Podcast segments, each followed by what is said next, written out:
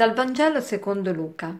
In quel tempo il Signore designò altri settantadue e li inviò a due a due davanti a sé in ogni città e luogo dove stava per recarsi. Diceva loro, la messe è abbondante, ma sono pochi gli operai.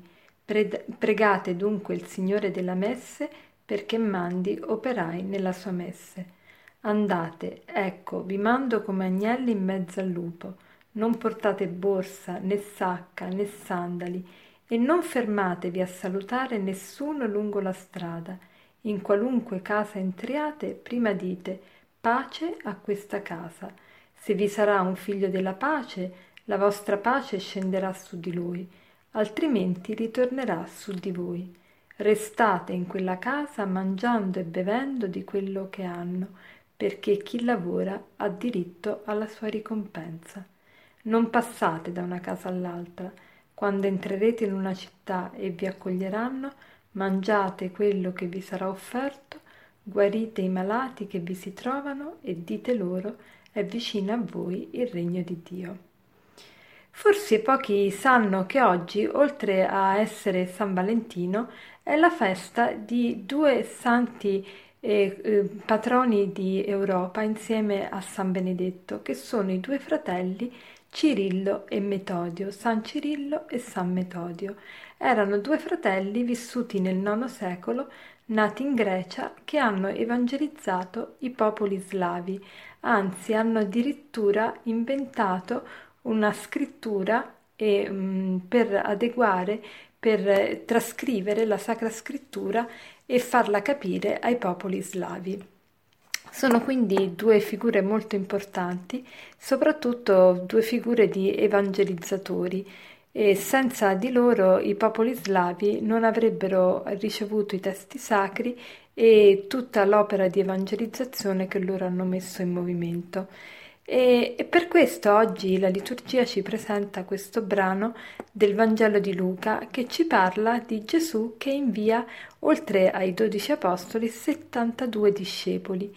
72, perché questo numero 72? È un numero simbolico, è un numero che rappresenta il numero dei popoli conosciuti all'epoca di Gesù e che si pensava che i popoli fossero 72, quindi sta a significare che il Signore manda eh, dei discepoli in tutto il mondo, in tutti i paesi del mondo, ecco perché ne sceglie 72.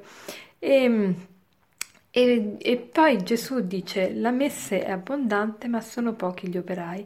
Eh, ogni tempo, in ogni tempo, in ogni, eh, in ogni età, è sempre così, che c'è molto più da fare di quanti sono gli operai. Cioè, siamo pochi coloro che evangelizzano, e, e però c'è tanto da fare, tanto da evangelizzare. E il Signore eh, vuole mandare ciascuno di noi ad evangelizzare, ma non ci manda da soli. Infatti, qui dice che Gesù eh, li mandava a due a due. E perché a due a due? Perché il fatto di evangelizzare insieme è già una forma di evangelizzazione il fatto di convivere insieme amandoci, cioè quando due persone testimoniano con il loro modo di parlare, con il loro modo di essere, con il loro modo di comportarsi, con il loro modo di relazionarsi, testimoniano l'amore, cioè fanno trasparire nella loro relazione l'amore, l'amore di Dio, ecco, già quella è un'opera di evangelizzazione. Noi tante volte ci preoccupiamo, ma come posso evangelizzare gli altri?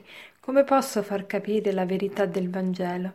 Ecco, la prima cosa dobbiamo cercare di essere testimoni di amore e lo siamo soprattutto attraverso il nostro comportamento, il nostro modo di relazionarci con le persone che il Signore ci mette accanto, soprattutto con le, i nostri familiari e i, i colleghi di lavoro, perché sono le prime persone che il Signore ci mette davanti ogni giorno. Quindi il nostro modo di relazionarci con loro, quello conta moltissimo, quella è la prima evangelizzazione. Allora vogliamo imitare anche noi San Cirillo e Metodio, essere grandi evangelizzatori, ma per poterlo essere dobbiamo prima di tutto vivere una vita di amore, perché testimoniare l'amore di Dio, già quello è evangelizzazione. Allora oggi, l'impegno di oggi potrebbe essere questo, ma io nel mio modo di relazionarmi con mio marito, con mia moglie, con i miei figli, con mio padre, con mia madre, con i miei fratelli, le mie sorelle, i miei colleghi di lavoro, posso dire che la mia relazione è una relazione basata sull'amore?